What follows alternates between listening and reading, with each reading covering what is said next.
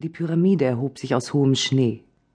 Um sie herum erstreckte sich die ägyptische Wüste, begraben unter dem Mantel einer neuen Eiszeit. Ihre Sandhügel waren steif gefroren, ihre Dünen zu Verwehungen aus Schnee aufgetürmt. Merle kauerte im Schnee auf einer der oberen Stufen der Pyramide. Junipas Kopf ruhte in ihrem Schoß. Das Mädchen mit den Spiegelaugen hatte die Lider geschlossen, zuckend als kämpfte dahinter ein paar Käfer darum, ins Freie zu gelangen. Merle fror erbärmlich. Ihre Glieder schlotterten, ihre Finger bebten und jeder Atemzug fühlte sich an, als saugte sie geraspelte Glassplitter in ihre Lunge. Ihr Kopf tat weh, aber sie wusste nicht, ob es an der Kälte lag oder an dem, was sie während ihrer Flucht aus der Hölle durchgemacht hatten. Eine Flucht, die sie geradewegs hierher geführt hatte. Nach Ägypten, in die Wüste.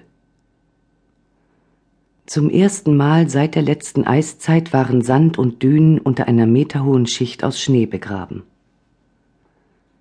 Juniper murmelte etwas, ihre Stirn legte sich in Falten. Aber noch immer schlug sie ihre Spiegelaugen nicht auf. Merle wusste nicht, was geschehen würde, wenn Juniper endgültig erwachte. Ihre Freundin war nicht mehr sie selbst, seitdem man ihr in der Hölle anstelle ihres Herzens ein Bruchstück des steinernen Lichts eingepflanzt hatte. Zuletzt hatte Juniper versucht, Merle an ihre Gegner auszuliefern. Das steinerne Licht, jene unbegreifliche Macht im Zentrum der Hölle, hielt sie fest in seinem Bann. Noch war das Mädchen bewusstlos, aber wenn es erwachte? Merle mochte nicht daran denken. Sie hatte einmal mit ihrer Freundin gekämpft, und sie würde es nicht wieder tun. Sie war mit ihren Kräften am Ende. Sie wollte nicht mehr kämpfen, nicht gegen Juniper, nicht gegen die Lilim unten in der Hölle, auch nicht gegen die Schergen des ägyptischen Imperiums hier oben. Merles Mut und ihre Entschlossenheit waren aufgezehrt, und sie wollte nur noch schlafen. Sich zurücklehnen, sich ausruhen und abwarten, bis die Frostwinde sie in eisigen Schlummer wiegten. Nein! Die fließende Königin riss Merle aus ihrem Dämmerzustand. Die Stimme in ihrem Kopf war ihr vertraut und zugleich unendlich fremd so fremd wie das Wesen selbst, das sich in ihr eingenistet hatte und sie seither begleitete, jeden ihrer Gedanken, jeden ihrer Schritte. Merle schüttelte sich und mobilisierte ihre letzten Reserven. Sie musste überleben.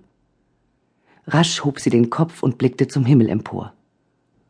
Dort oben tobte noch immer ein erbitterter Kampf.